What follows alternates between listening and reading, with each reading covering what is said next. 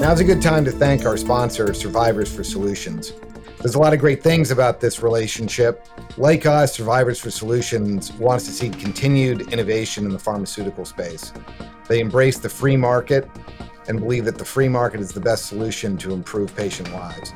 It was founded by our close friend CZ or John Czwartacki.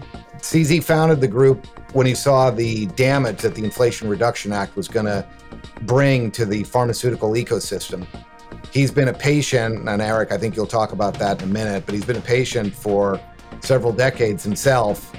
And he wants solutions not just for himself, but for his family and friends and for Americans in the future.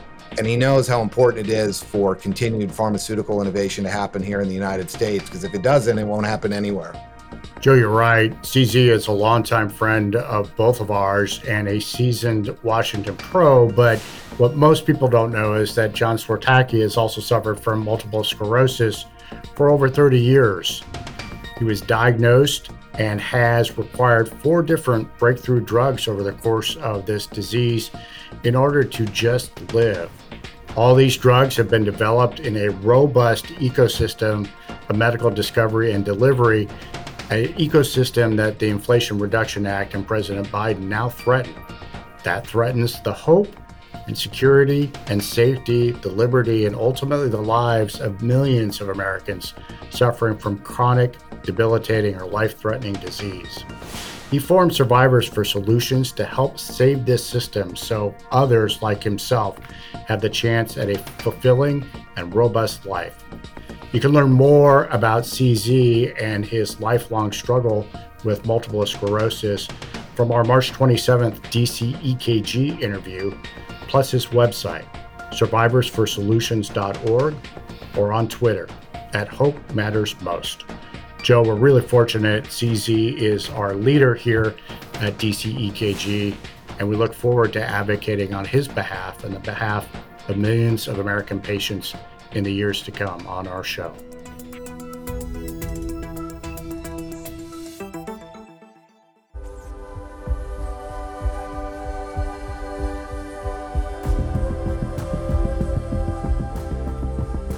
Hello, welcome back to another edition of DC EKG with Joe Grogan, myself, and Eric Ueland joined today by Naomi Lopez, a good friend and a scholar at the Goldwater Institute. Naomi's written for many years on a whole host of subjects, and she has insights uh, and unique insights, I should say, into a wide variety of healthcare issues. Eric, why don't you start by introducing the audience a little bit to Naomi's work? Sure. Thanks, Joe, and welcome, Naomi. We're very glad to have you here on DCEKG. So, Naomi has been at the Goldwater Institute for the last eight years, currently serving as the Vice President for Healthcare Policy. Her work is focused on pharmaceutical drug pricing, right to try, and certificate of need reform, and 21st century healthcare innovation. She has over 25 years of experience in public policy and has previously served at organizations including the Illinois Policy Institute, the Pacific Research Institute, the Institute for Socioeconomic Studies, and the Cato Institute. She holds a BA in economics from Trinity University and a master's in government from Johns Hopkins University. Make sure to check out her work at the Goldwater Institute, www.goldwaterinstitute.org, and follow her on Twitter at, at Lopez Bauman to stay up to date on Naomi's contributions in the healthcare space. So, Naomi, maybe you'd give us a little bit of overview on what the Goldwater Institute does, uh, why it exists, and what you do there uh, for the Institute. Certainly. Thank you, Eric and Joe, for having me as your guest today. The Goldwater Institute is a liberty oriented think tank. We're based in Phoenix, Arizona, but we do work in, in the state legislatures around the country, in Congress, in the courthouse, and in communities around the country. Cool. So let's start with a with a hot topic right now uh, that no one's really focused too deeply on from a policy perspective, but I want to get your take on it and that's artificial intelligence. Uh, people who are becoming aware of artificial intelligence, it seems like it's the hottest uh, technology subject now across a range of fields. and uh, specifically in healthcare, there's a lot of talk about regulating in healthcare. There's worried about there's worry about how this might affect equity and diversity, how the government's going to control it, how companies might uh, run amok and need to be regulated, which agency will regulate it.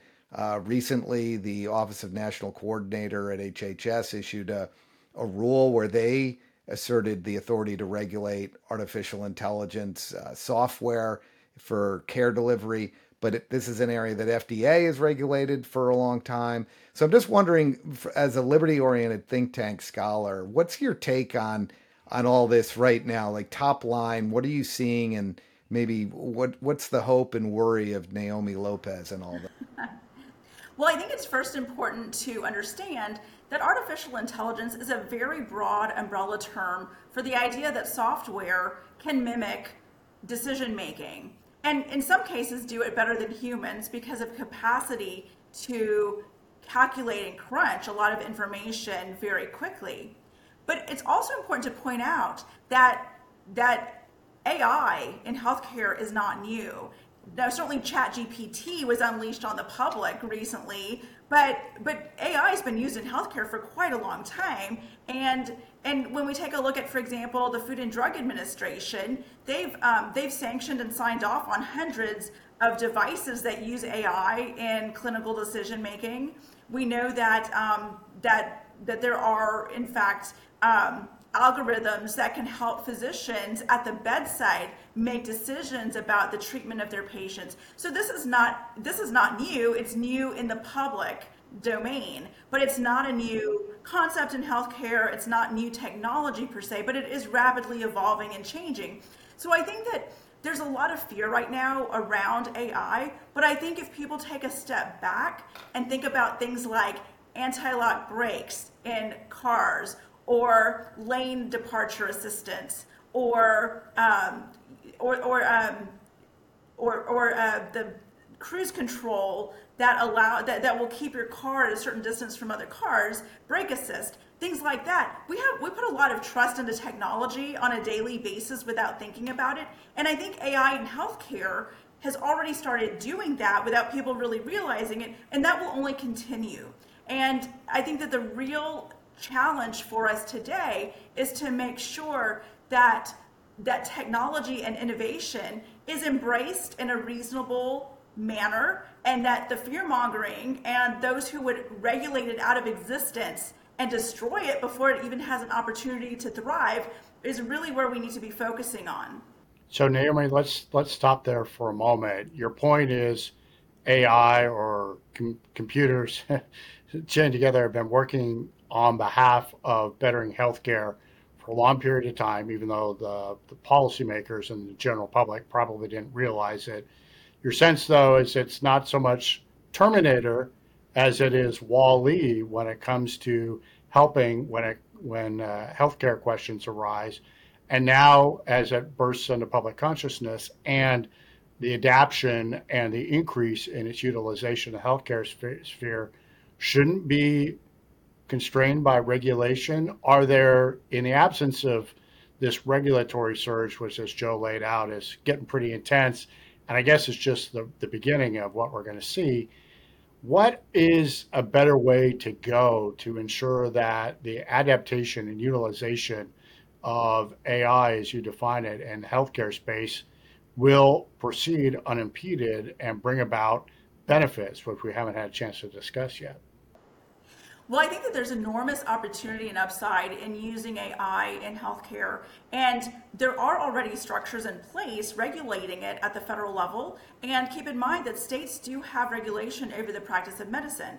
And what I would like to see going forward is a cautious approach to upending the regulation of AI currently. There may need to be modifications over time. We should rethink how we about how AI is regulated but the bottom line is that it's already in use. It's already and and companies because there's such a microscope on how AI is being used, do have a very strong interest in self-regulating and making sure that their products are reliable and fair. Um, but but the you know we really have an enormous opportunity to expand healthcare access and improve outcomes using innovation and technology that we've never had before. When we think about what we really want in healthcare, it's not partisan. We all want access and affordable healthcare. We want the right treatment to the right patient at the right time. And these technological tools and innovations really can make that a reality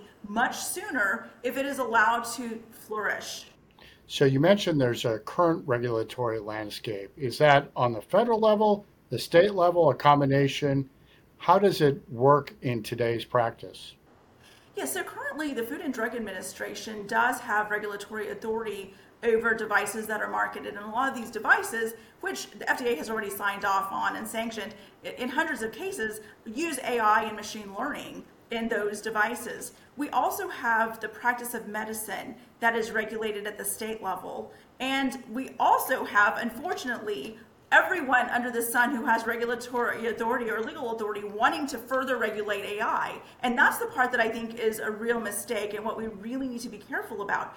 But in addition, we also have a private sector. We have an insurance industry that actually underwrites physicians and institutions that provide health care. And that's also part of that that's that's a private regulatory system if you will where you know it's not just that a it's not you know the the, the, the government either at the federal level or the state level can say something is safe but really the insurers are the ones that know if something is safe and they have an important role to play as well as well as the companies knowing full well that if they take missteps or if they overreach and um, and if there's a, a negative outcome, that they that there will be a lot of scrutiny on them, and so they also are being careful as well. Um, so Naomi, sorry to interrupt you, but but why are so many companies clamoring for regulation? Uh, you've been around the the libertarian world for a long time, and now we've got a lot of companies that are widely viewed as innovators. Uh, Microsoft, for instance, has come out. Chat GPT's CEO said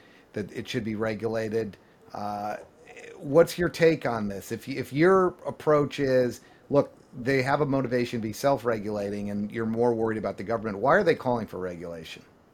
So the inside baseball answer is that the early entrants into a market want regulation to keep their would-be competitors out. So if you look at ride-sharing apps, for example, the first to market, the biggest ones, the strongest ones, the early ones, they wanted more regulation so that they would be the only competitors in that sphere. The other reason why you would want regulation as an AI company is so that you have certainty about what you're building, so that you know what the rules of the game are before you invest a lot of time, resources, and money into creating a product, only to find out that it's not legal because of the regulatory environment. That's not clear, that's going to change quickly. So, those are the two big reasons why companies do want regulation, but I don't know that they actually the latter. I don't know if that they actually want regulation. They just want clarity. They want to know what the rules of the game are before they before they join the game, so that the rules don't change in the middle. Naomi, so we, Naomi we, is there another motivation? Sorry, Joe. Just a quick question. Is there another motivation besides those first two? Is there also, if you have a regulatory structure, no matter how inchoate in place, you have some protection against the inevitability of the trial bar and lawsuits coming after you. If you can claim as a defense that I was complying with the scheme laid out either from the regulatory agency or in uh, a legislative framework, then don't you have the ability to try to fend off some of this legal activity, which we're likely to see accelerate once AI's adaptation continues to expand? Yeah, so I'm not speaking as an attorney. Um, I'm not an attorney. I'm not either. I'm a convincer. but you know, there, cer- there certainly is um, some protection that is afforded a company if they can show that they are following the, the rules, um, the legal rules that have been established by by legislatures, either at the federal or the state level. Certainly. Well, Naomi, I was I was just sort of intrigued because you you spoke favorably of FDA's regulatory scheme in this manner and how they've uh, proved hundreds of devices that use machine learning uh, over the past few decades. You've been a critic of FDA uh, several times in your career, and you've been a champion of right to try legislation. what was your motivation to get into right to try legislation? For people who don't know what it is, maybe you you describe a little bit about what it is and why you think it's so important. Yes, so Right to Try was a national movement where it was where there were patient groups that were very frustrated with the very, very slow pace of medical innovation and approval by the federal government to access treatments. So the right to try legislation was passed in 41 states and signed into federal law in 2008. And really what it does is it allows it allows patients who are under their doctor's care where there is a company that's willing and able to make the treatment available to use the treatment after phase one clinical trials, which is basic safety testing, without having to beg the federal government for permission to do so. There was a regulatory pathway called compassionate use that the FDA used, but unfortunately, in order to get to the point where you got to ask the federal government for permission, you were usually already facing months of delay and these are cases where terminally ill patients didn't have the time to wait on the federal government to, to, to, to, break through all of the red tape and bureaucracy in order to beg the federal government for permission to take that treatment. So Right to Try basically said that in originally that in states where there was legislation that made it legal for a patient under their doctor's care to seek treatment that that that was perfectly legal.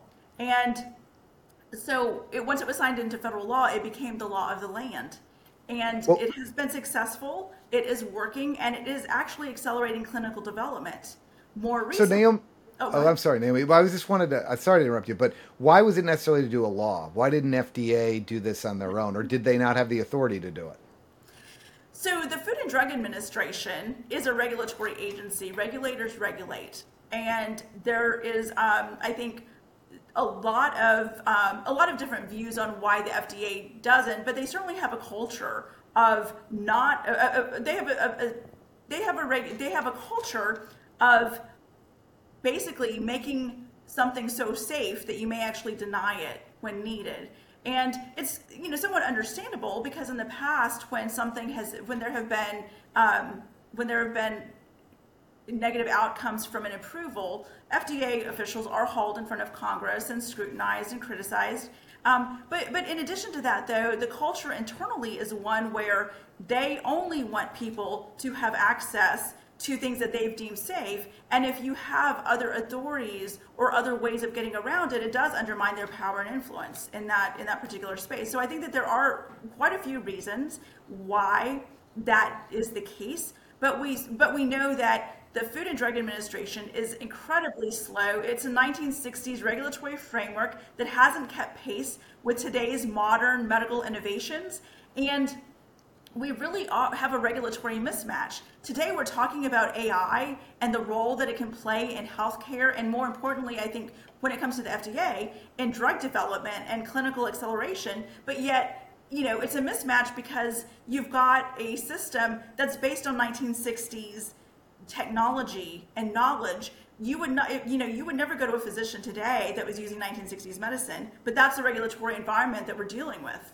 Well we we might have to come back to this over the break and explore it a little bit more because that's kind of my worry on the AI front right? That they've been yes they've been approving things with a light touch from a light touch regulatory uh, regulatory structure but there's a distinct possibility that given more authority they'll be more aggressive in restricting access, asking for more data, and even more attention. So what I'm struggling with is, to your point, i spent a couple years at FDA, and the saying was nobody gets fired for not approving a drug, right? You get fired for the drug you approve, and it has side effects. And I, I maybe when we come back, we can start having a little bit of a discussion about why. Um, you, you sound a little bit more sanguine than I expected on FDA regulation of AI. And uh, are you just um, are you worried at all that FD, that FDA over time is going to get a little bit more restrictive? Hold that thought. We'll be back. This is DC EKG House Call with Bigwig Media and our, our distribution partner, Evergreen.